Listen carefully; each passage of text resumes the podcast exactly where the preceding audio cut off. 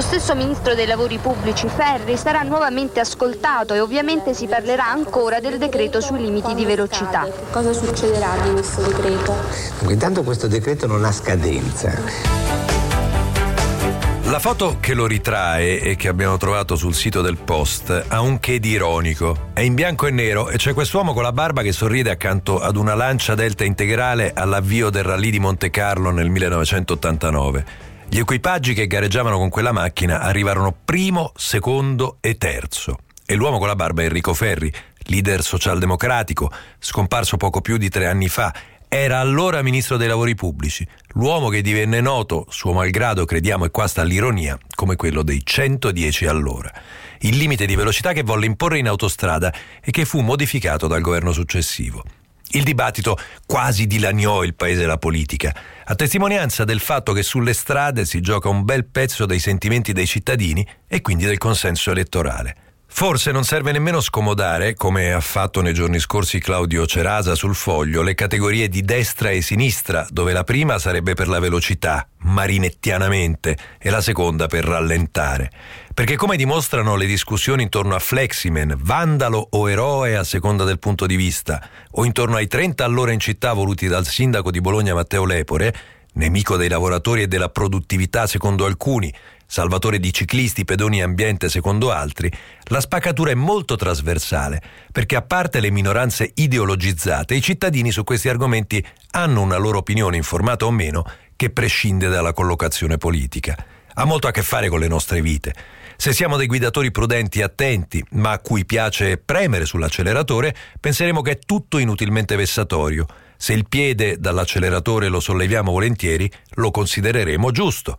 E ancora, gli attenti all'ambiente, quelli che girano solo in bici, chi va in moto o motorino, i monopattinisti, chi va a piedi per scelta, chi abita in zone remote, chi fa solo percorsi con marciapiedi enormi e non vede il problema, chi non ha neanche un mezzo pubblico sotto casa.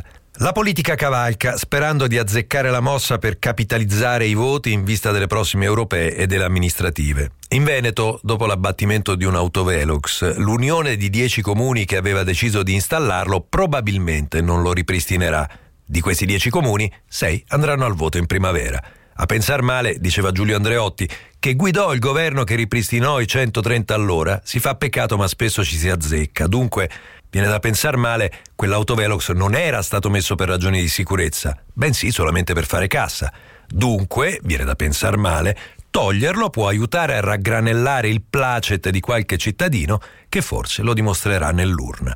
Su come venga utilizzato il controllo di velocità, qualche dubbio è lecito porselo. Come risulta dai dati pubblicati da Open Police, per esempio, nel 2021 il comune di Melpignano provincia di Lecce, 2200 abitanti, ha incassato oltre 5 milioni di euro. Carrodano, in provincia di La Spezia, meno di 500 abitanti, più di 112.000. E a seguire Colle Santa Lucia, provincia di Belluno, Bagnolo di Po, provincia di Rovigo, Monte Giordano, provincia di Cosenza, tutti nella top 5 delle maggiori cifre pro capite. Tutte strade pericolosissime o strumenti messi apposta per rimpinguare il bilancio? Bisogna uscire da un'ambiguità di fondo. Non si può strizzare l'occhio a chi illegalmente abbatte gli autovelox. Non si può nemmeno pensare di lasciare impunito chi mette a rischio la vita degli altri o non rispetta le regole. Ma i primi a uscire da questa ambiguità dovrebbero essere proprio i sindaci, come ha fatto Natale Pigaiani, primo cittadino di Giacciano con Baruchella nel Polesine.